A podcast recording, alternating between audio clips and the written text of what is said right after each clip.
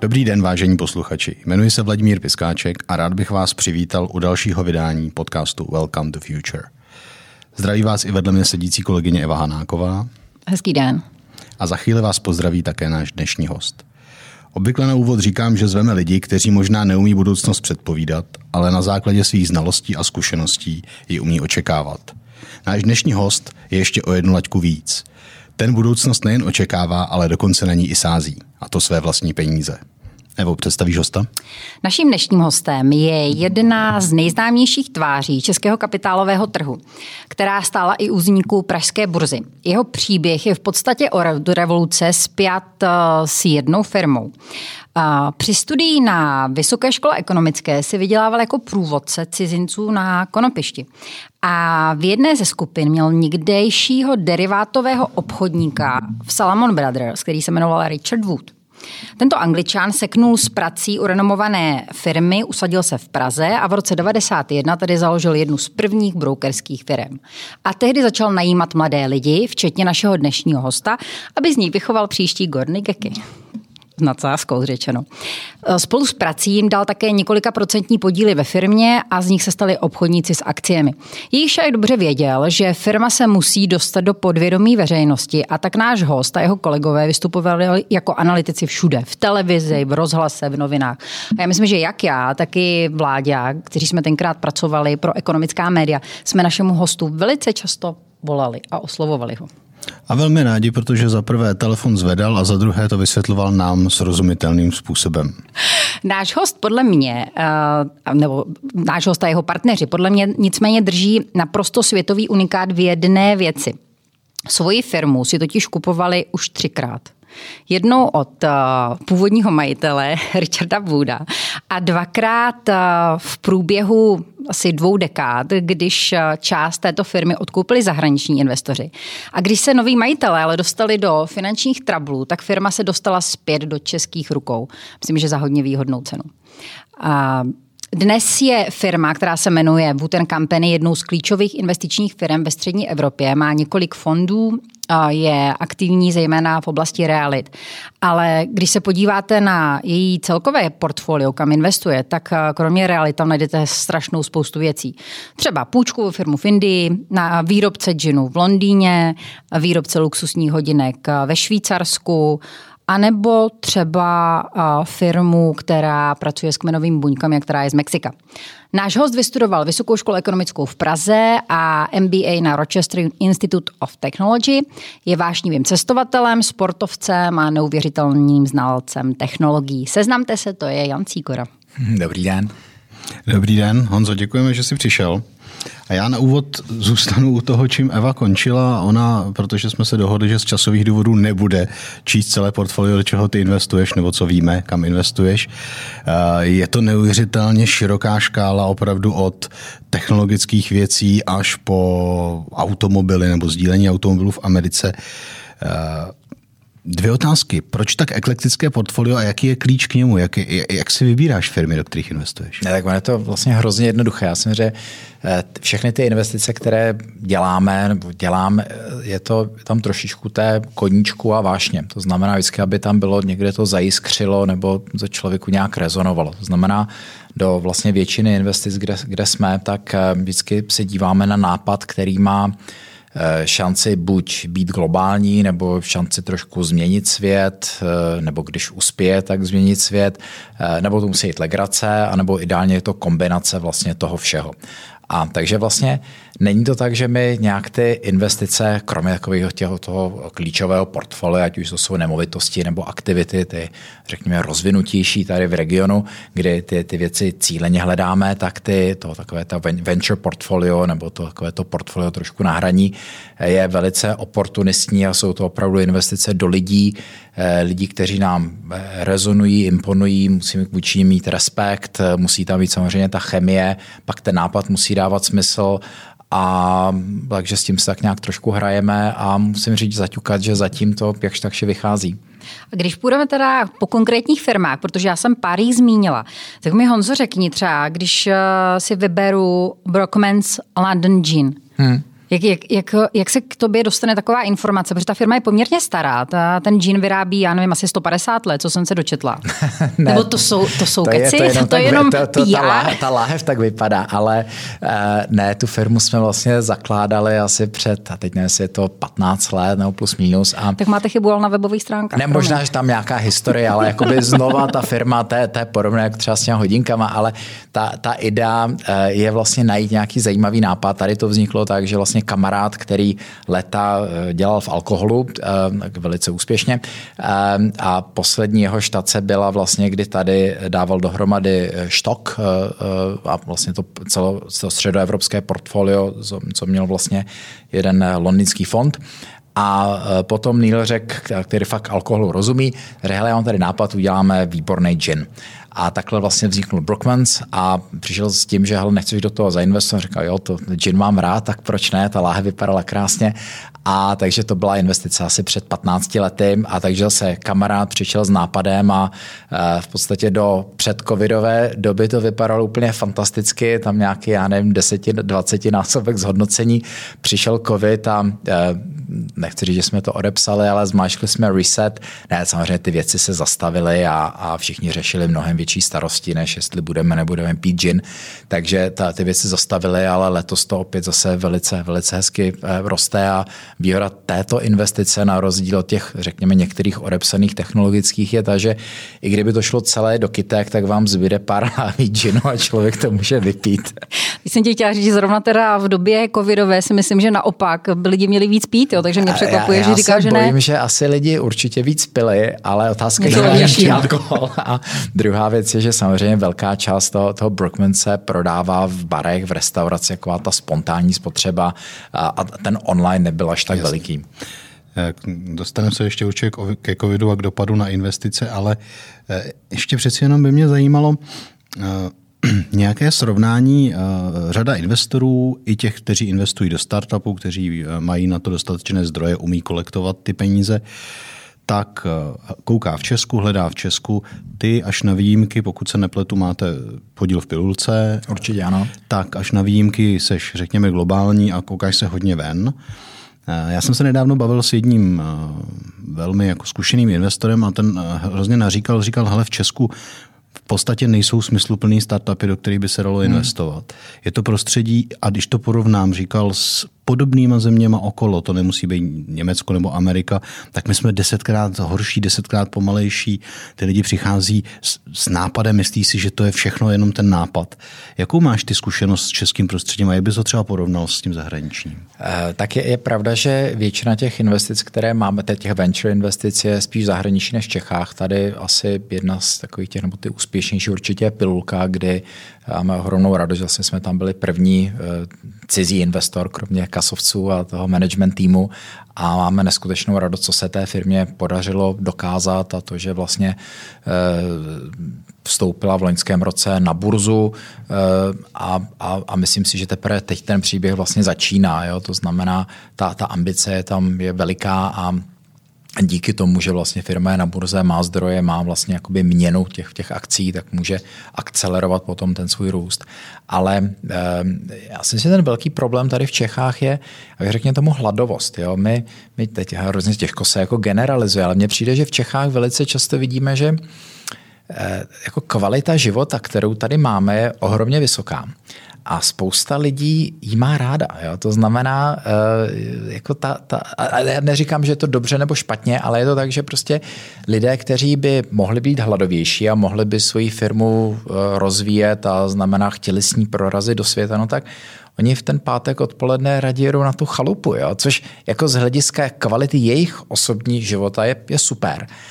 Ale znamená to, že když prostě někdy ten víkend nebudou pracovat, tak eh, možná v tom světě až tak úplně neprorazí. Takže tady mně přijde, že třeba i v Polsku, někdy i na Slovensku vidíme mnohem větší míru hladovosti. V Izraeli to je úplně zase nebe a dudy a Amerika je taky malinko jiná. Takže jedna věc je, abych řekl, míra hladovosti. Druhá věc je, podle mě tady v Čechách máme úžasné technické a technologické eh, talenty ale co tomu někdy trošičku chybí, je to umění se prodat. Jo? To znamená, eh, ať už budeme v Polsku nebo v tom Izraeli, tak firma nebo produkt, který bude stejný, eh, se bude prodávat, jakoby, nebo ten, ten, ten protagonista nebo ten majitel nebo podnikatel o tom bude mnohem lépe vyprávět a bude mít mnohem větší podle mě ambice to prodat a prorazit s tím do světa. To znamená, těch Čechoslováků nebo spíš Čechů, kteří by eh, prostě tady z, hm, řekněme, té rodné výsky zbalili všechno, co mají a přestěhovali se ať už Silicon Valley nebo do Izraele nebo já nevím, tam někde, kde se něco děje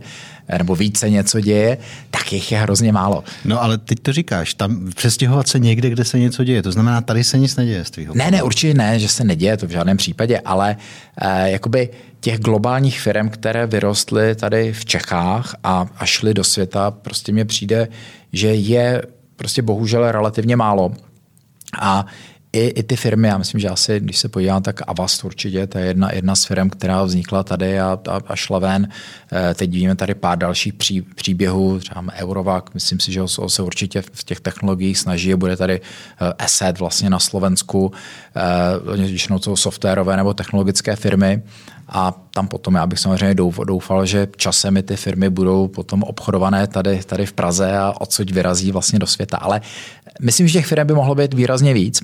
A co mě přijde někdy i škoda, že nějaká firma, která když se povede, tak ti foundři nebo ty zakladatelé pak vlastně jsou eh, celkem v pohodě, když ji prodají za nějaké jednotky nebo desítky milionů euro, což samozřejmě jsou ohromné zdroje, to úžasný úspěch ale ta ambice říct, hele, já tady budu stavět prostě miliardo eurové nebo dolarové firmy, to, já bych nechce, nechtěla by znělo to, že ty peníze jsou cíl, to, to v žádném případě, ale eh, je to o té ambice a to peníze trošičku měřítko, jestli se tomu daří a jestli ta firma skutečně na nějakém tom globálním měřítku něčeho je schopná dokázat. Tak tahle ambice přijde mi, že hm, zatím bych chtěl vidět tady v Čechách víc hladovosti. My když jsme tady měli Petra Kasu s chodou okolností, mm-hmm. tak ten samozřejmě i o tvé firmě mluvil velice v superlativech. Ty jsi známý i tím, že když do něčeho investuješ, teď myslím na českém trhu, tak jsi poměrně aktivní. To znamená, hmm. že to nejsi, že, jako, že, že to nenecháváš eh, jenom, že by se na to díval zpozdálí, ale že do toho ingeruješ, se snažíš těm, těm eh, majitelům prostě pomoct tak dále. Ty jsi zmiňoval pilulku. Je na českém trhu v současné chvíli nějaký startup zajímavý, na který se fokusuješ, eh, kterýmu bys chtěl pomoct, nebo vidíš tam prostě nějaký nápad, který si říká, že ale to ještě není tak profláknutá firma, jako co jsme tady zmiňovali, ale zasloužila by si pomoct? Je tady pár firm, na které teď se díváme, které si myslím, že eh, mají eh, velice zajímavý potenciál, které můžou vyrazit do světa. A myslím si, že jakoby jedno takový ta, ta trampolína nebo tento odrazový můstek časem by mohl být ten, ten trh start, kdy vlastně pilulkou jsme chtěli vyzkoušet a přesvědčit zbytek tady té, té eh, české doliny, kotlidy, že eh, ten kapitálový trh i pro menší firmy tady může fungovat. A to se, to se ukázalo, to znamená pře, historicky předtím problém startu podle mě bylo to, že ty firmy, které tam šly, možná tam nebyly třeba ty pravé, nebo ten deal nebyl až tak třeba udělán, jak měl být udělán, nebo ti investoři, kteří to šli, prostě z nějakých důvodů to ne, nezafungovalo. A my jsme si mysleli a chtěli jsme tuhle tu tezi vlastně prověřit, že když je tady super firma, má dobrý nápad, jde si pro reálné peníze za rozumnou valuaci a má tady nějaký růstový potenciál, jak jestli to bude fungovat. Zafungovalo to. A e, takže já mám radost, že, že pilulka to bere jako odrazový můstek. Je tady pár dalších firm, které si myslím, že na ten trh můžou jít a co tady může časem skvěle fungovat, je, jak ten svět se mění, tak vlastně tady to e, hraní si s komunitami kdy, kdy se podívám vlastně na komunitu klientů a komunitu investorů. To znamená e, tyhle ty věci spojovat díky technologiím, to jsme se snažili třeba v pilotce dělat právě přes vlastně tu naší platformu Portu, kdy máte technologické šance vlastně eh, eh, stávajícím klientům, kteří jsou spokojeni, dát šanci participovat na tom příběhu a zainvestovat vlastně do toho příběhu a, a někdy s investorům dát šanci stát se klienty. A, a na tomhle se dá vlastně krásně vyrůst. A tohle si myslím, že je trend, který do budoucna bude výborně fungovat. Myslím si, že třeba Tesla, Elon Musk, asi řada z nás, když jsme tak nějak historicky se na ten trh dívali, jak nám přijde fundamentálně Tesla neskutečně předražená, ale ta, ta síla té komunity a lojality e, vlastně těch zákazníků je prostě ohromná. Takže to je něco, s čím si hrajeme a doufám, že si budeme hrát. Jeden z těch příběhů, kde který nám teď asi dělá radost, je, nebo zmiňovala jsme, pomohli resuscitovat vlastně příběh vlastně té, té řekněme, český, český příběh, který vyrazil do světa, to je vlastně František Čapek, kdy vlastně přes Polsko se dostal do, do Ženevy a tam eh, s panem Patkem začal vyrábět hodinky Čapek Patek. To je teda podle mě jako, u toho se pojďme zastavit, protože to je podle mě super příběh a jenom jako to zarámuju, že to je firma, která vyrábí luxusní hodinky. Mm-hmm. Je, je to švýcarská firma? Švýcarská nebo, firma. To švýcarská firma. Jak se k tomu prosím tě dostal? No. Protože já když jsem viděla Čapek, co zapek se to píše samozřejmě, tak se říká dohaje, tak to je jako nějaký Takhle, Čech, či co? Já to ještě zasadím, zasadím takovou poznámku. Nepletu se, když řeknu, že to je takový crowdfunding milionářů a miliardářů.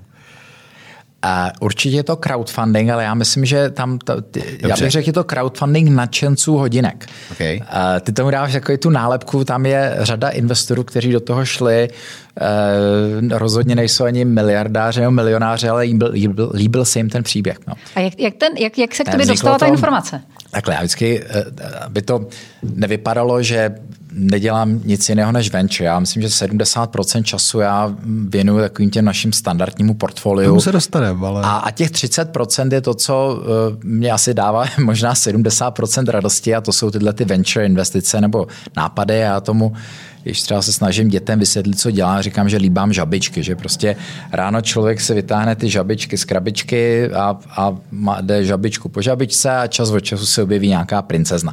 No pak člověk si vyčistí zuby, jde na oběd a odpoledne se dává žabičky do krabičky na druhý den. A, a jediný, co funguje, že prostě je potřeba v té krabici mít dostatečný počet žabiček a, a, a nebát se toho jít jednu po druhé. No. A takhle to vzniklo tak, že ten Čapek jsme eh, byli na horách v Rakousku a, a tam vlastně soused, jsme se hráli s dětma v bazénu a soused mi říká, hele, ty, ty máš rád ty žabičky, musíš potkat mýho bráchu. Jsem říkal, no to, to je dobrý. A je, že ten brácha má nějaký nápad s hodinkama, tak no, ten eh, jeho bratr vlastně Herigul, což je eh, Švýcar, Švýcar Němec žijící v Praze, má za manželku Češku a ten, když pak asi týden potom přišel za mnou do kanceláře, mi vlastně, vlastně e, vyprávěl ten příběh, kdy vlastně jeden Francois, nebo František Čapek, to byl českopolský žid, který vlastně přes Polsko se dostal do Ženevy a tam s panem Patkem začal vyrábět hodinky. Byly v té době přes slavným, to, co známe my, to je 180, 175 let zpátky, takže to byl Čapek Patek. A pak Čapek se osamostatnil, Šest let dělal nádherné hodinky a pak umřel a byl v podstatě zapomenut. No a pan, eh, pan Patek najal pana Filipa, jak řekl takhle Patek Filip. No. A když mi ta hry vyprávěl, že to je skvělý příběh, to jsem ani nevěděl, jak mi ukázal na, na stránky, že Patek Filip, nejznámější hodinky na světě a tam fakt ty první hodinky, to je Čapek Patek. Že to je dobrý. Říkal, no, já chci tuhle tu značku oživit. Říkal, no, se zbláznil, jak bys tohle dělal. Říkal, no ne, já už jsem zaregistroval ten brand a on Patek zapomněl to zaregistrovat. Takže on znova jako po těch 170 letech nebo kolika zaregistroval vlastně ten, ten, ten Čapek, ten brand, eh, představil nádherné hodinky, které pak vyhrály vlastně takový ty, ty hodinkářské Oscary v Ženevě. A jsem říkal, a, a jsem říkal, ale to je dobrý, ale jsem říkal, co kdybychom tady udělali crowdfunding? Pojďme tenhle nápad, jak, jak mě zářily v očičkách, říkal, že to je krásný příběh. A mě říkal, tohle, kdybychom mohli tady česko-švýcarský prostě příběh resuscitovat, tak to pojďme udělat. A jsem říkal, ale pojďme ten, ten nápad ukázat prostě kamarádům, který mají rádi hodinky. Říkal, jo, je dobrý. A tak jsme vlastně, a ta, ta idea byla, eh, o ten příběh rozšířit mezi pár kamarádů, tak to jsme udělali a k čemu vlastně došlo je, že okamžitě z těch kamarádů jsme získávali prostě ambasadory toho příběhu, B, logicky byl tam první funding vlastně na rozjezd firmy, ale co tam bylo taky super, bylo vlastně první objednávky. Ja? Takže u všech startupů občas problémy dostat ty první objednávky a tady to zafungovalo a, a co jsme udělali, je, že vlastně, jak se tenkrát jsme ten první slogan měli, že každý si může koupit hodinky, ale ne každý si může koupit hodinkářskou firmu, nebo hodinka, hodinářství asi. A, no a takže to, tohle jsme udělali a pak vlastně jsme si řekli, hele, tak ti akcionáři by měli z toho benefitovat a takže pojďme vlastně tu, ten maloobchodní uh, marži, tu, tu retailovou marži vlastně nechat těm majitelům, takže vlastně když člověk si zainvestoval, tak pak si kupoval hodinky s nějakou 40% slevou, takže jsme si dělali srandu, hele, buď si koupíš hodinky a k tomu máš akcie zadarmo, nebo si koupíš akcie a k tomu máš hodinky zadarmo. No, takže takhle to vzniklo a teď jsme asi už je před 6 lety a firmě se úžasně daří a e, nám to dělá prostě velkou radost a doufáme, že zase za nějakých těch 100 let pak lidi třeba se budou říkat, tak je tady Patek Filip a bude tady Čapek a, e, takže to je hezký příběh. No a právě na to navázat a, a, a s tím týmem před pár lety jsme vlastně přišli s nápadem vlastně, eh, vlastně chytrých samonabíjejících se hodinek, to je ten Sequent. To máš ty teď to, na ruce? To, to teď tady, když se povídáme, tak přitom nabíjíme. A ta idea je, že vlastně všichni máme rádi chytré hodinky nebo nějaké eh, měřit nějaké naše aktivity, ale všechny nás hrozně štve to dobíjet.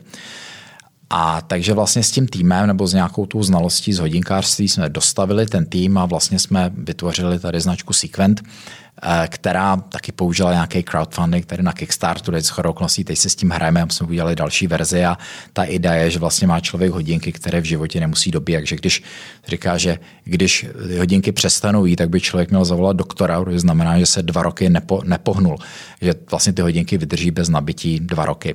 A to je taková hezká hračka, ale nechci tady dělat promování nějakých našich, našich nápadů. No tak hlavně jako, ještě řekni tady jednu věc, která mě zaujala, že vlastně ten pásek u těch hodinek je dělaný z odpadů, z nějakých plastů, který hmm. plavou v oceánu. Ne, tak ten kolik, náp... takových, kolik, kolik takových flašek se použije na vyrobení takového pásku? No, ten, ten, ten, ten každý pásek jsou vlastně tři plastové láhve z moře vylovené a vlastně ke každým těm hodinkám zasadíme 10 stromů a já se snažím, aby jsme to z deseti udělali, aby se ke každým hodinkám sázelo 100 stromů. Ale ta idea zatím byla, prostě máme rádi, rádi přírodu a, a plus nám přišlo i, že vlastně dneska i to bylo před, i už i před covidem, ale že podle mě dva největší globální problémy je, je lidské zdraví a planetární zdraví. A v podstatě tou naší ambicí se Sequentem je zkusit s těma dvěma problémy, malinko možná zlepšit ty dva problémy. To znamená, když eh, se všichni budeme trošičku víc hýbat, to znamená ta idea dělat těch 10 tisíc kroků denně, tak za A jsme zdravější. Eh, člověk, aby ušel 10 tisíc kroků denně, tak jako hm, se musí trošku hejbat a je tam někde ta, ta magická hranice, na tom se určitě lékaři diskutují, jestli je to 6 nebo 10 tisíc, ale pak jakoby výrazně se zlepšuje jak kvalita zdraví, spánku, snižování rizik nemocí a tak dále. Tak to je to, to osobní zdraví. Druhá věc je to planetární zdraví, no, když abych šel 10 tisíc kroků, to znamená, že asi nejdu autem. To znamená, je tady i vlastně pozitivní dopad na, na CO2 nebo na, na, řekněme, planetární oteplování. A nebo klimatické změny. No a naše ambice časem je, eh, jakmile se ten projekt trochu víc rozjede, hledat, najít partnery, kteří řeknou, hele, tak uh, milá Evo, to je, super, že něco děláš, tak tady máš hodinky a když se budeš hejbat, tak já jako bonus za každých tvých 10 tisíc kroků třeba zasadím strom nebo něco udělám, nebo hrajeme si s myšlenkou, že díváme se na kryptoměny, jestli by místo té, té, té anglicky se říká scarcity, té vlastně hmm, jak se tomu říká správně česky, to je, eh, no, aby... T... Ne, uh, ne, ne, Vzácnost, vzácnost, vzácnost, ano, to znamená dneska ta vzácnost eh, pro kryptoměny se řeší vlastně tím, že tomu věnujete, věnujeme nějakou výpočetní techniku a elektrickou energii, což je jakoby, chápu z hlediska vzácnosti fajn, ale není to úplně ideálně asi z hlediska životního prostředí. Takže kdyby ta vzácnost se, jsme přišli na něco, co je vlastně jakoby, benef, jakoby je benefitem i pro ať už společnost nebo planetu. To znamená třeba místo spotřebovávané elektřiny by bylo eh, konzumované nebo absorbované CO2 nebo nějaký pohyb, tak by to bylo fajn. Takže to jsou takové věci, s čím, s čím si hrajeme.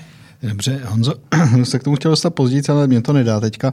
Ty vlastně jsi začínal jako broker, eh, máš velice blízko k akcím, propaguješ pražskou burzu, vůbec akciové obchodování.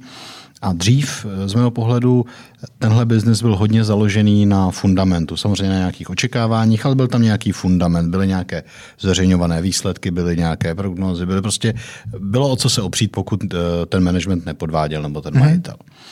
Na druhé straně teď, třeba mladá generace, nebo konec konců, k tomu se dostaneme i ty, uh, se rozhodují lidé hodně na základě emocí nebo na základě uh, environmentálních uh, vlastně jako vztahů k přírodě, vztahů ke zdraví a tak. To znamená, vidíme to hodně na kryptoměnách, ale i třeba na akcích, nevím, automobilky Tesla nebo někoho, že spíš než nějaký fundament rozhoduje opravdu emoce a ta, ta ovlivňuje tu cenu. U tebe je to takový průnik, hmm. že ty vnímám, že chceš, jestli to sám říkal, hledáš emoci v tom, ale předpokládám, že jako investor, jako člověk, který spravuje nejenom svoje peníze, se díváš i do výsledek těch firm. Ne, určitě. Já, já, no, promiň. No, eh, to znamená, za prvé, jestli to tak je, nebo tě to nezajímá, a za druhé, Kolik třeba z těch projektů, o kterých ty mluvíš, jaké procento z nich spadne a jaké procento je úspěšné a dostane se minimálně do plusu a které třeba očekává, že se stane tím mm-hmm. globálním lídrem? No. E, takhle, já, já jsem tady takový dinosaurus, jo. to znamená, já, já hrozně mám rád, aby fungovala ekonomika, jo. protože jedna věc jsou e, filantropní projekty, kde prostě podporujeme řadu věcí a kde je to tak, že do něčeho člověk dá peníze, zase tam máme rádi většinou edukaci nebo vzdělávací sektor, kdy přijde, že ta návratnost na investovaný čas, energii, prostředky je, je vlastně největší, ale tam člověk nečeká vlastně nic zpátky. Ale u investic já prostě bych chtěl, aby, nebo na všechny investice, na které se dívám, a zvlášť v tom venture portfoliu, eh, samozřejmě člověk jde do nějakého rizika, ale se možná nedopovídal, že kdyby ty investice měly zafungovat, tak já říkám, kdyby to šlo opravdu ideálně, tak by to mělo mít šanci udělat třeba, já nevím, 50-100 násobek zhodnocení.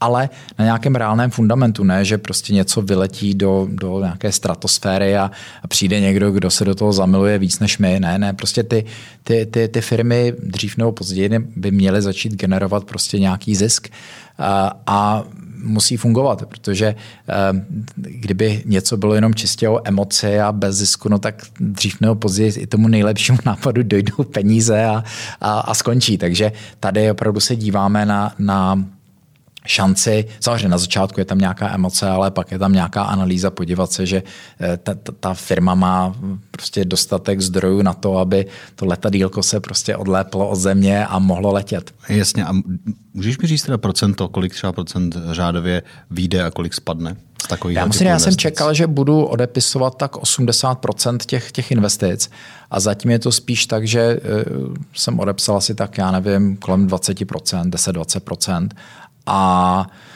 musím říct, že ta, ten, ten cíl, jako mít ten stonásobek, eh, je tady pár firm, které dneska jsou někde třeba 20-30 násobek z té původní investice a myslím si, že řada z nich má šanci eh, ten jednou se třeba na ten stonásobek z té původní investice vlastně dostat. Asi jedna nejzajímavější je, je firma Happify, to je, to je vlastně společnost v New Yorku, kdy vlastně parta Izraelců, kluků vlastně z gaming industry eh, se dala dohromady a přišla na to, že eh, takové ty naše babičkovské rady, jak vlastně zvyšovat pocit štěstí. A oni na to dali opravdu tvrdé data a analýzy a přišli na to, že vlastně tady nějakých 5-6 naprosto jednoduchých kroků, eh, které nám zvyšují pocit štěstí, která, což se dá měřit. A oni to potom vlastně jako udělali s to takovou hru, gamifikovali to a napřed to měla být aplikace jako pro, pro finálního vlastně spotřebitele, pak se z toho stalo B2B nebo vlastně nějaké industriální řešení a teď vlastně po těch asi deseti letech eh, nebo 12 letech, co, co se s tím hrajou, se z toho stává vlastně jakoby digitální eh, farma firma. A je to o tom zjednodušeně, prostě když plácnu, ujdu, ujdu těch 10 tisíc kroků denně a očkrtnu si to a budu to dělat, tam, tam, aby se z něčeho stal zvyk, tak je potřeba to, to pravidlo tří týdnů nebo měsíce. Prostě, když to budu dělat měsíc, tak najednou si na to zvyknu a budu to dělat. No logicky, když ujdu 10 tisíc kroků denně nebo budu si zaběhat, no tak večer asi líp usnu, a nebo američani ty si berou na všechno prášek, vemou večer prášek, aby usli a ráno, aby se vzbudili a pak zase večer, aby usli a, a do toho pět dalších, já nevím na co. No. A přitom by hrozně stačilo jenom více zaběhat a, a večer pak sami usnou a budou v pohodě spát, to znamená večer nepotřebuje jeden prášek, druhý nepotřebuje prášek. Takhle, Honzo, Ale... já tenhle problém zrovna řeším, takže ti děkuji, že jsi mi dal super radu, no, jak pak, mám pak, usnout. No, pak to je jedna Stahuju věc. si pak... aplikaci Happify. Happify, no, pak a jsou to v podstatě věci... takový modrý život moderní, jo?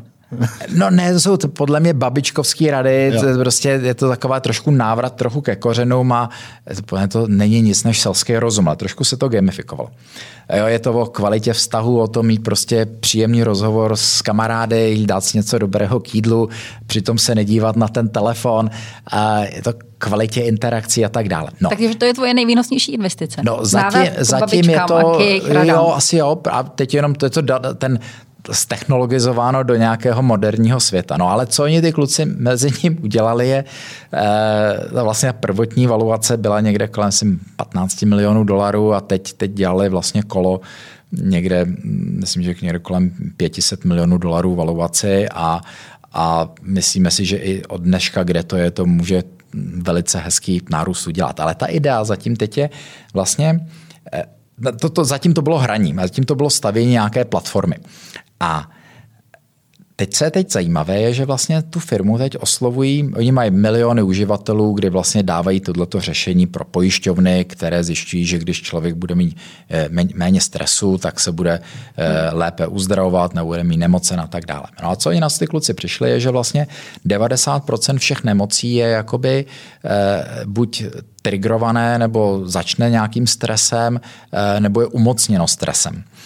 A na druhou stranu, když dochází k nějaké léčbě, tak když skombinuju eh, nějakou jako větší míru pohody nebo nižší míru stresu a k tomu v nějakém případě třeba i tu chemii, nějaký ten prášek, tak ta účinnost té léčby je výrazně vyšší, třeba až 5 až 10 krát.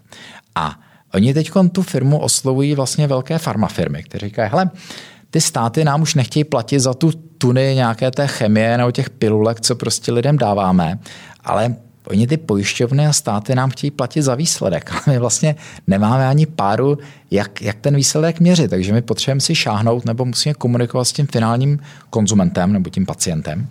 A k tomu, aby jsme tohle zvládli, jak na to potřebujeme digitální nástroj.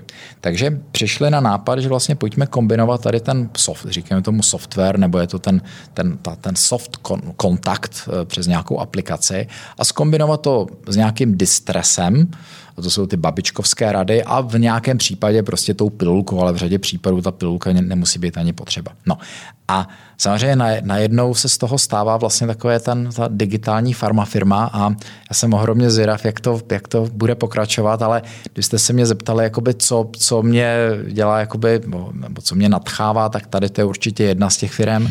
A když to, eh, jsou tam ještě další, jako který opravdu pro tebe byly hodně úspěšní, co se týče prostě výnosové strategie a naopak, už si se někdy pořádně spálil? Jo, to určitě. Bylo? Eh, tak v, v tom portfoliu tam pár ještě takové, třeba myslím, že tady určitě i pilulka nám dělá ohromnou radost a když se podíváme, kde dneska pilulka je, tak ten násobek toho původního zhodnocení je vlastně také naprosto úžasný.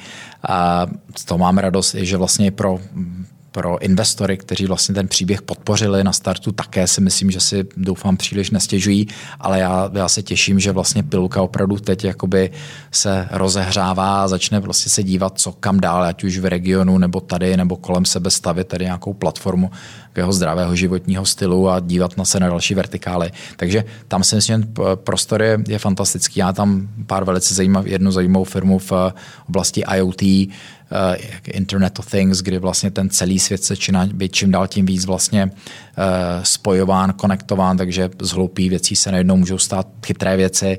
Uh, to, to já bych o tom zase mohl právě dlouho, ale spíš ty věci, které se nepovedly, kde jsme měli velký odpis, to bylo někdy v 90. letech, ne, tuším, ne, možná ne, pardon, konec 90. let 2000, 2000 něco, kdy jsme se snažili tady konsolidovat vlastně spolu s partnery oknařský sektor.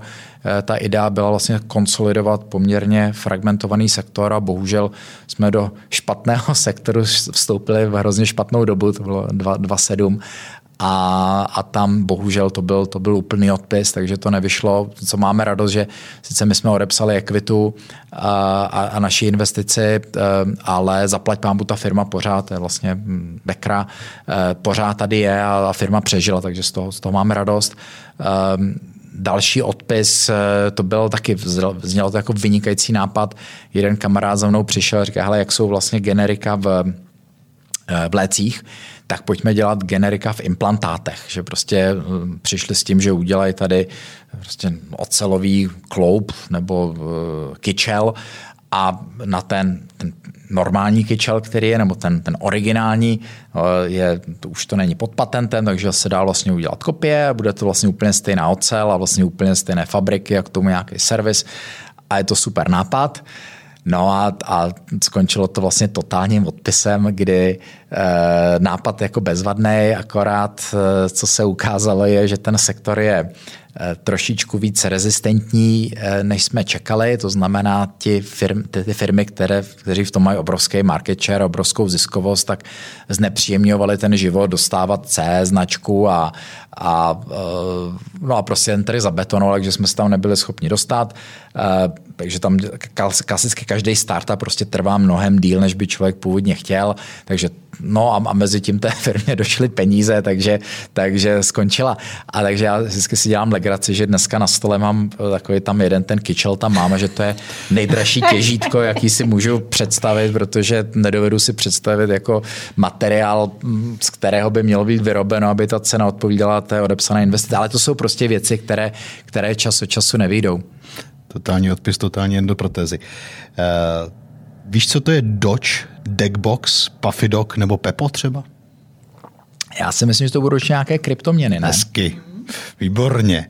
Ten Dodge, o tom jsem slyšel, a ten zbytek jsem se, jak jsi se ptal, tak jsem si odal. Já jsem si, já jsem si otevřel dneska stránku uh, výpisem kryptoměn a je to strašně zajímavý čtení a eh, čtení nejenom těch názvů, ale i zároveň těch pohybů kurzů. Uh, tvůj vztah ke kryptoměnám, sám si zmínil, že jednu budeš mít možná v hodinkách. No, Investuješ do nich? Já mám hrozně málo bitcoinu a je to, je to nejhorší na tom je, nebo nejhorší před asi osmi lety jeden kamarád, který vlastně shodou okolností mě, mě, nebo asi desíti lety vlastně přived do, do, do toho Happify, eh, velice sofistikovaný prima, vlastně švýcarský investor a říká, hele, musíš si pořídit nějaký bitcoin a tak. Bitcoin a, a, a dokonce mi i říkal, já ti tady nějaký pošlu, takže mě poslal, já nevím, kus nějakého bitcoinu, nebo bitcoin v době, kdy já nevím, kolik to bylo 0,0 nic, asi já bitcoin. A už jsem si někde otevřel na nějaký účet a už jsem tam chtěl poslat nějaké peníze, ale vždycky z nějakého důvodu to nevyšlo a mezi tím ta cena šla trošku nahoru.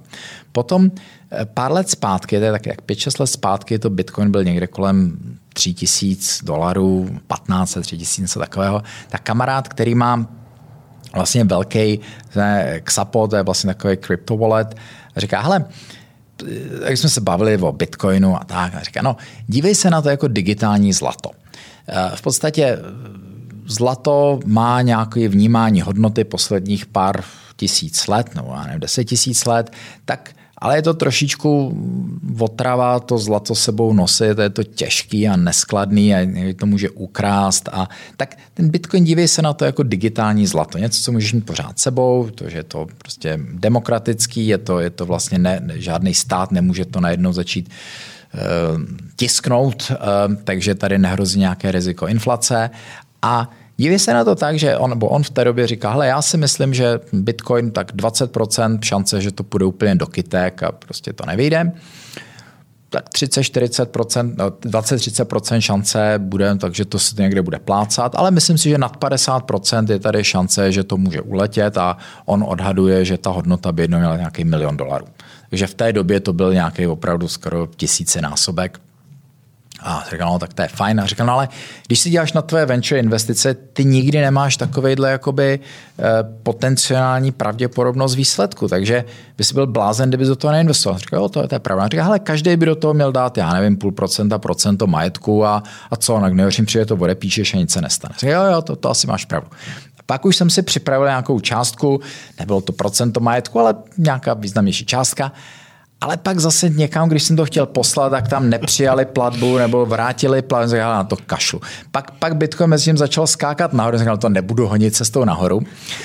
A takže eh, teď je to, teď je to tak, tak, že koukám na, na, na obrovskou volatilitu.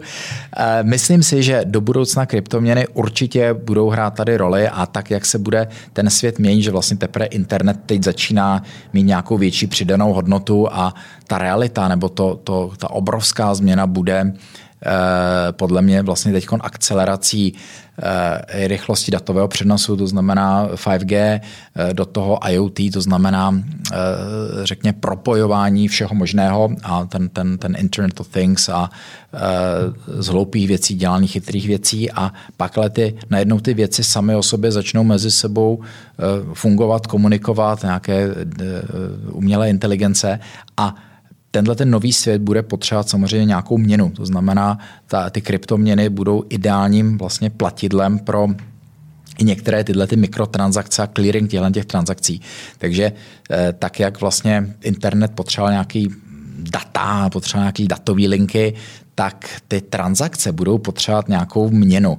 A myslím si, že eh, nějaká kryptoměna eh, bude mnohem vhodnější než takový ten fiat nebo ty klasické měny, to budou eura nebo dolary. Takže já si myslím, že do budoucna já jsem obrovsky jakoby optimistický na, na, na kryptoměny a vůbec ten koncept toho blockchainu.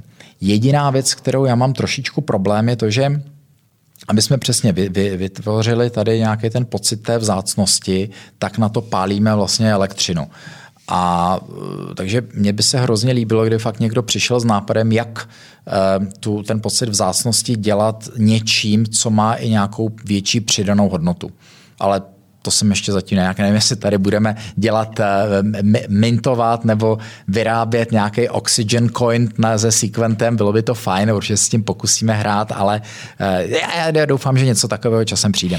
Je, to jsem chtěla zmínit, protože my jsme tady měli jako hosta Jana Lamzra, který se v té oblasti taky pohybuje. My s Vláďou jsme se snažili pochopit do detailu problematiku blockchainu. Ne, my jsme se snažili pochopit aspoň trochu. Ano. Uh, a přesně jsme zmiňovali problém jako kryptoměny a ekologie, že, jo? že protože na, na, na těžbu těch, těch kryptoměn se spotřebová opravdu jakoby enormní, eh, ne, enormní množství elektrické energie.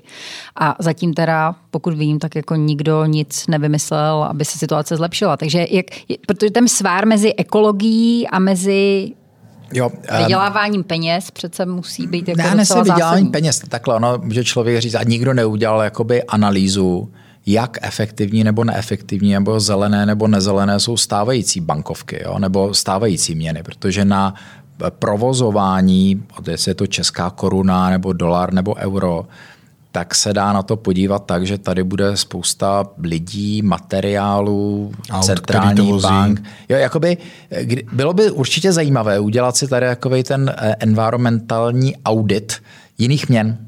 Jo, a potom možná, ta, protože ten, ten, ten blockchain na jednu stranu a, ano, má tady nějakou spotřebu elektrické energie, na druhou stranu možná ty náklady na tu měnu udržování a platby budou nižší. Takže určitě, a to myslím, že nějaký chytrý člověk někdo něco takového spočítá. A, a bude to zajímavé porovnat. Ale kdy eh, jako pro mě ten argument, jakoby dneska fakt se mi úplně nelíbí, aby se někde pálilo v uhelné elektrárně, která by jinak byla odstavená a tím, že tam má levný výkon nebo odepsaný výkon, tak budu produkovat eh, prostě bitcoiny nebo nějaký, nějakou, nějakou měnu. Na druhou stranu, eh, tenhle takový, že tohle se nelíbí podle mě spoustě lidí, tak je možné, že tady to bude vlastně posouvat mnohem víc technologický pokrok. Vlastně do jisté míry jsme viděli něco podobného se solárními panely. Na začátku byl totální nesmysl, jako na tom nebylo vůbec nic zeleného. Nebo dneska Tesla, taky to není zelený auto. To, podle mě, když si někdo udělá environmentální audit Tesly, tak kdyby měl pět Range Roverů, tak je na tom líp. Ale Protože dneska nikdo neřeší jakoby ten, ten audit té výroby nebo de, vlastně recyklace té baterky.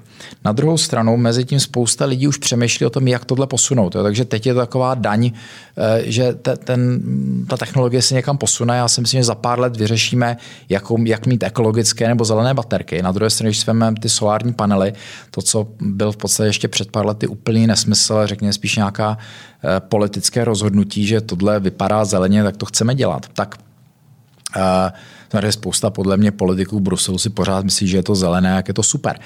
Ale přitom je to někdy možná úplně to nedává ten smysl, protože nikdo neřeší zase recyklaci těch starých panelů, to, že na tom by tam mohl být místo toho les na tom poli, kde to je. Ale co je pozitivní, je, že vlastně to ohromné množství prostředků, které do těch solárních panelů nebo do, do elektroaut nebo baterek se investuje, posune ten vývoj tak, že najednou ten solární panel začne být efektivní nebo přijde někdo na to, jak to dostat do nějakého nano eh, nástřiku a bude se to dát dávat vlastně na fasády, na okna, na silnice. A nebo když ten, ten apetit bude tak veliký, tak vlastně, tak Evo to znáš, že jo, ze Singularity, tady se bavíme o tom, že celá planeta nebo celá země, vlastně její potřeby energie by šly vyřešit, a teď nevím, jestli říká, že to je asi 6 nebo 10 vlastně solárních elektráren, hmm. myslím, že je to 6 na 6 kilometrů panel dát do, do vesmíru a pak tu energii vlastně posílat dolů e, na zem. Jo, to znamená, je možné, že větší potřeba energie, která dneska jako je špinavá, povede k tomu, že to bude akcelerovat vlastně vývoj toho, že za chvíli někdo vymyslí tak zajímavé řešení, eh, které bude vlastně mnohem zelenější, než dneska máme. Takže to je něco, co eh, možná krátkodobě určitá daň za, za pokrok nebo za to, že podle spoustě lidem se bude blockchain líbit, ale řekl, ale to, že je to dneska špinavá elektřina, se mi nelíbí, tak přijde na to, jaký zezelenat. Honzo, jenom eh, jedna věc, která se týká technologií. Já jsem v tom úvodu říkala, že ty jsi opravdu jakoby eh, vášnivý znalec technologií, vyhledáváš eh, zajímavé firmy, do kterých investuješ, účastníš se zajímavých akcí, do kterých dáváš třeba peníze. Co z tvého pohledu investora bude technologie budoucnosti, která úplně změní náš život? Já, já nevím, já určitě bych tady eh, se ohradil tím, že jsem znalec. Určitě ne, já tam koníček, mě to baví, ale, ale rozhodně ne znalec. Tak uh, vášnivý uh, hobby, hobbysta, nebo tak, jak se tak, řekne tak, to je možná přesnější. Um, takhle já si myslím, že 90%, jak se říká, 90% povolání, které naše děti budou dělat, vlastně dneska ještě neexistuje. A já si myslím, že podobně se to dá uvažovat i s technologiemi, že, že vlastně dnes si dneska nedovedeme vlastně představit, eh, jaké technologie eh, nás čekají nebo na které my se můžeme těšit.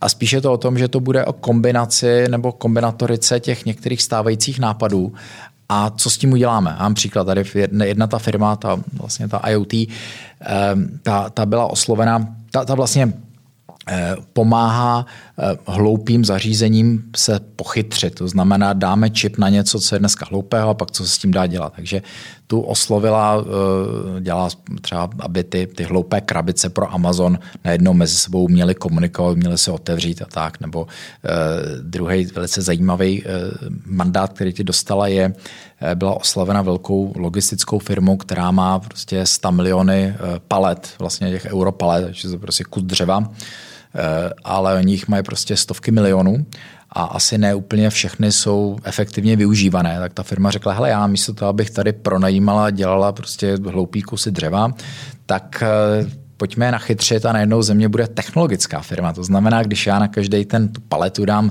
nějaký pár senzorů, ten čip a najednou to bude komunikovat, tak minimálně je možné, že jich třeba budu potřebovat 10-20% míň. No a druhá věc je, najednou já těm mým klientům jsem schopná podat spoustu dalších informací. A, a najednou je tady začíná vznikat úplně nový sektor, který tady vlastně nebyl. Ehm, a já si myslím, že takhle postupně ty věci se budou, budou nabalovat a e, takže nás jako, já jsem ohromný optimista, co se týče budoucnosti, kdy a, a doufám, že i v tom té postcovidové době, že se trošičku poučíme z toho, to znamená, e, že člověk začne vyzobávat pré, si uvědomíme, že zdraví je, nebo ta, ta míra zdraví, kterou můžeme ovlivnit, bychom se měli maximálně snažit jakoby ovlivnit k lepšímu, znamená trochu pracovat na každý na svém zdraví, co to jde, eh, prevenci a tak dále. A potom je to kvalita života, je, eh, prostě ten home office má samozřejmě spoustu výhod i nevýhod, ale najednou jsme zjistili, že eh, někdy ten třeba pátek, čtvrtek, nebo že když spousta lidí začala pracovat prostě z chalup, chát, no, někdo od moře a najednou to funguje taky. To znamená, na určitý typ činností si myslím, že to může fungovat výborně a pak se ušetří prostě spousta času, protože nej, nej, když se ptáš, jakoby ta investice, nejlepší investice jsou do toho, že eh, když jsem schopen získat čas, Eh, to znamená, jestli z každého toho dne takové to neproduktivní, jestli je to dojíždění nebo takový ten, ten čas, co nás nebaví, ten získat navíc, to určitě fajn.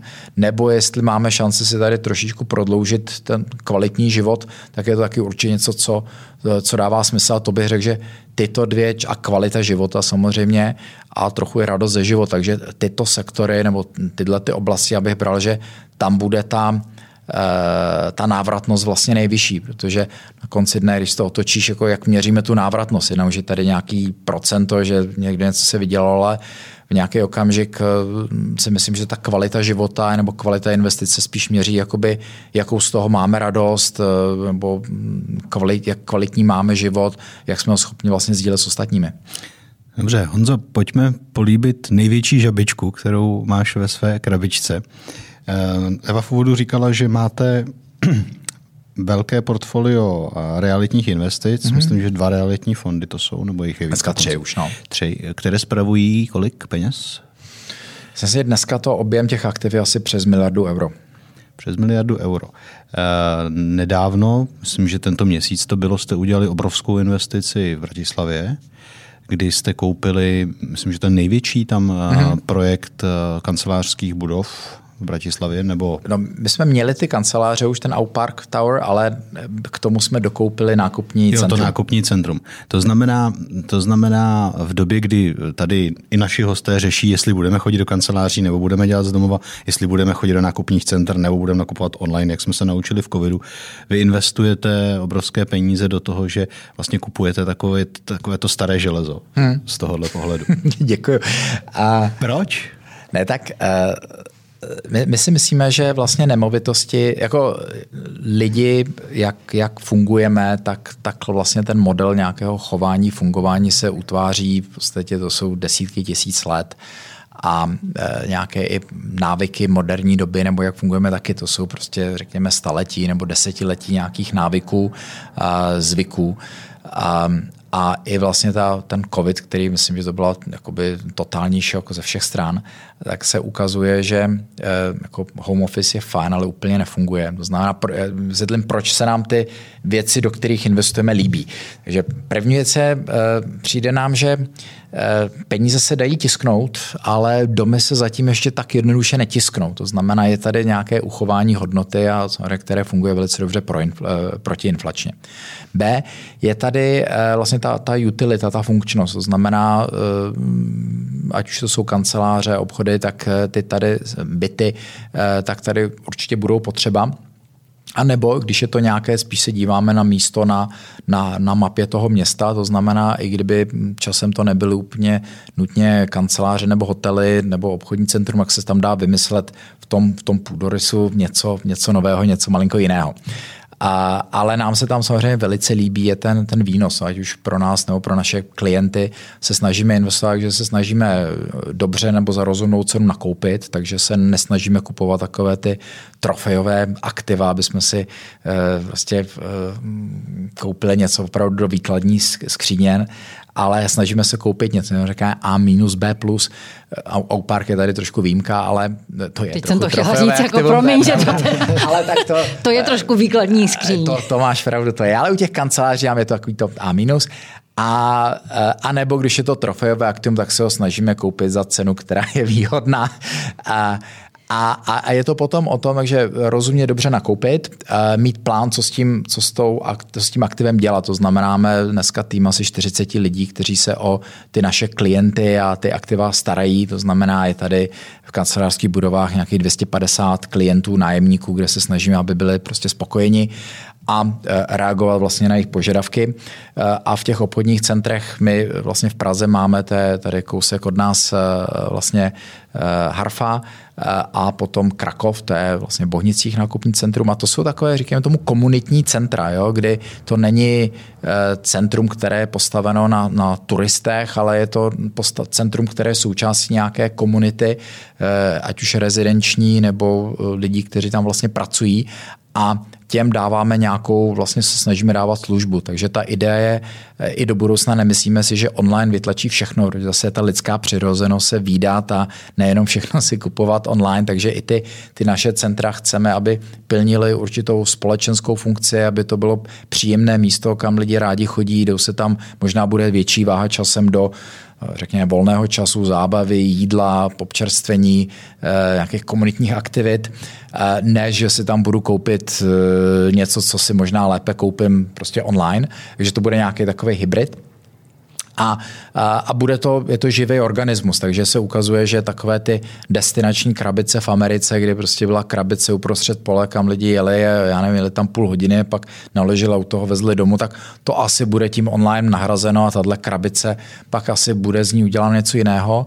Ale myslíme si, že určitá vlastně tyhle ty eh, komunitní nebo centra, které můžou plnit ty další vlastně součást v nějakém tom, nějaké té oblasti, můžou velice dobře fungovat. Oupark to je trochu jiná příležitost, nebo jiný příběh, kdy to je super zajímavé centrum, je to krásná, eh, jakoby výborně vymyšlená, výborná lokace, ale myslíme si, že ta lokace má úžasný potenciál. To je jako když Samozřejmě eh, jako v Praze něco takového není, ale kdybychom vzali nákupní centrum, který má dobrý eh, jako logický layout, třeba Nový Smíchov, dá to na adresu Paládia, eh, a, Hodit k tomu vodu. A, a míst v Truhlářské ulici, takže hned vedle tam dát Vltavu. stromovku a, a plus, kde je Vltava, nechat Dunaj. A, takže a teď, teď, teď si představte, že vlastně ten, ten park, který je hned vedle toho parku, to je něco jako stromovka asi před 40 lety. Jo. Takže tam je obrovský prostor ten park oživit, rekultivovat a, a, a vlastně ten naopak vlastně jakoby otočit tu logiku, že vlastně to centrum, ten vchod by měl být směrem do toho, doufáme, jednou oživeného, rekultivovaného parku, takže tam budeme určitě chtít diskutovat s městem, co s tím udělat, ale na druhou stranu ta, ta Bratislava má úžasné kouzlo, kdy opravdu tam v centru města sednete na kolo a podél vlastně na hrázi Dunaje se dá jet asi až do Budapešti nebo na stranu do Vídně. Jako, to, je, to je úžasné. Jo. Tady bohužel v Praze um, a nevím, přijde hrozná škoda, že ty cyklostezky podél té Vltavy nejsou, jako není důvod, aby odsaď to nevedlo až do Drážďan, ale nějak to, nebo na druhou stranu, ale uh, bohužel to zatím zatím tady chybí. Když ještě zůstaneme u, těch, eh, u toho realitního biznesu a konkrétně u těch kanceláří, tak eh, my jsme tady měli Dianu Rádl Rogerovou, která, eh, když jsme se jí ptali, jaká vlastně bude budoucnost trhu práce, tak ta říkala, že oni se chystají na nějaký hybridní model, hmm. že to hmm. prostě bude tak, že část lidí a část jeho času bude pracovat prostě z těch kanceláří, ale část opravdu bude z domova pracovat. No Teď mi řekni, v té jako nejhorší variantě, se kterou ty můžeš počítat, to znamená, představ si, že opravdu jakoby ty centra teda, tam se nevrátí ty lidi, nebudou chodit ty lidi moc nakupovat, hodně třeba obchodů zkrachuje, kanceláře budou využity třeba z poloviny. Tak ty jsi zmiňoval, že máte nějaký plán B, co z toho chcete udělat. To znamená, že když se vezmu třeba galerii Harfa, tak jako plán B je třeba, že se z toho udělají, já nevím, byty jednou já, nebo, nebo co? Takhle, my musím říct, že v tom březnu loni, kdy kdy prostě jsme nevěděli, jestli covid je něco jako ebola, nebo jestli tady prostě... Eh, myslím, že všichni jsme byli nervózní a báli jsme, nikdo nevěděl, co nás vlastně čeká. A samozřejmě ten rok najednou se ukázalo, že ten covid je něco, s čím tady prostě asi se budeme muset naučit žít. Myslím, že ohromný zázrak, že vlastně se povedlo uvést na trh fungující vakcíny jako v tak krátké, jako rekordně krátké době, takže to si myslím, že je v podstatě zázrak a asi mi to dá ohromnou míru optimismu, jako to, ta globální kooperace, ke které vlastně došlo. A, ale dneska, když se podíváme, takže my třeba dnes, když se podíváme ty naše nákupní centra, tak ta návštěvnost je vlastně asi 20% nad tím, co byla v roce 2019. Takže se ukazuje, že... Teď po otevření? Teď po otevření. Hm. A Teď nevím, jestli je to tím, že lidi nějak tak seděli doma, chtějí... jestli jsou nadržení a teď rychle chtějí něco nakoupit. Já nevím, co tak nutně potřebují nakoupit, ale já spíš si je to nějaká lidská přirozenost. Lidi chtějí vyrazit ven, chtějí, eh, jsme byli hrozně dlouho zavření, jako to bylo to šílený.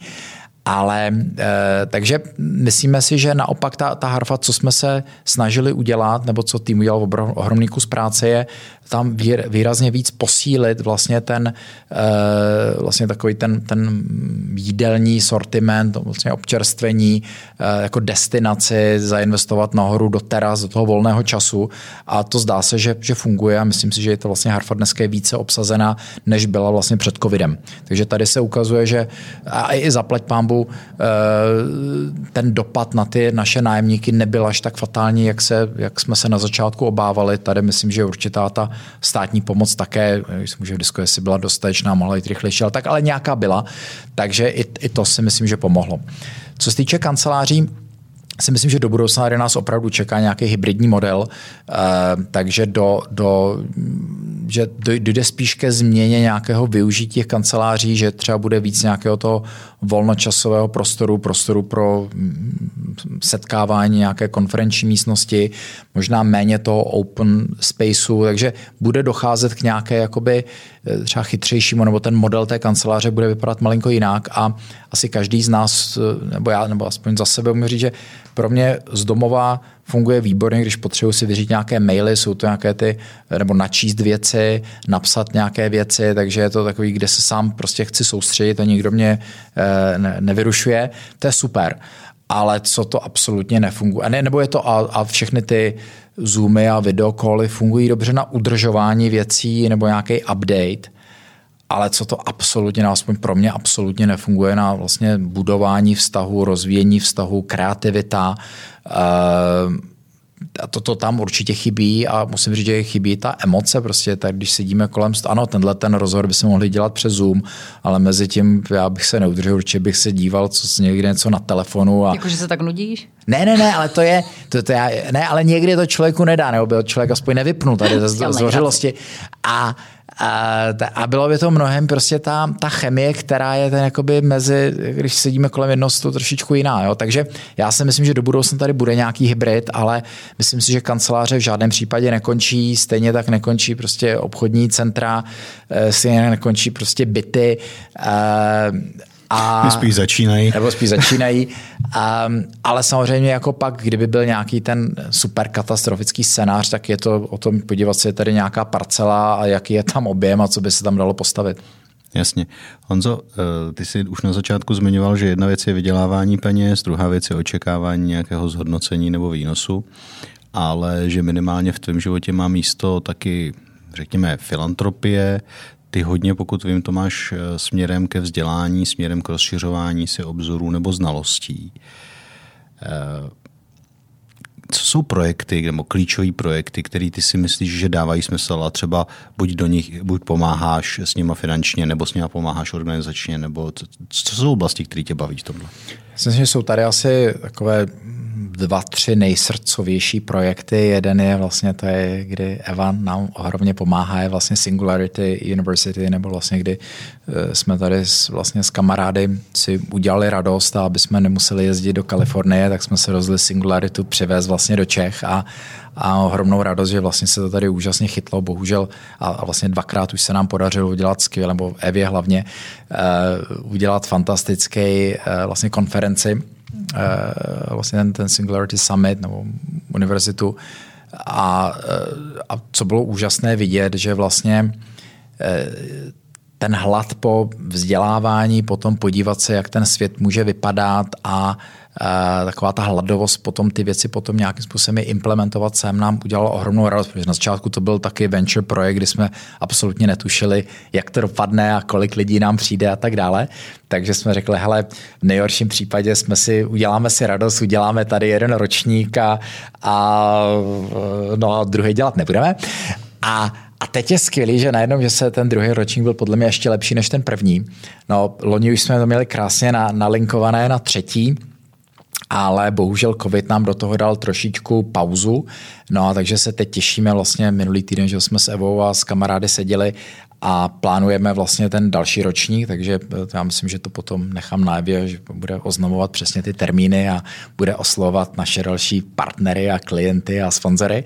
Ale to je, to je něco, kdy já si myslím, že dělá ohromnou radost, že vlastně si tady aspoň trošku máme šanci pomoct, zase ať už je to kamarádům, klientům, lidem v Čechách, se třeba zamyslet nad tím, co dělají a co ty technologie můžou třeba ať už akcelerovat nebo změnit nebo zlepšit, eh, je, je, je super.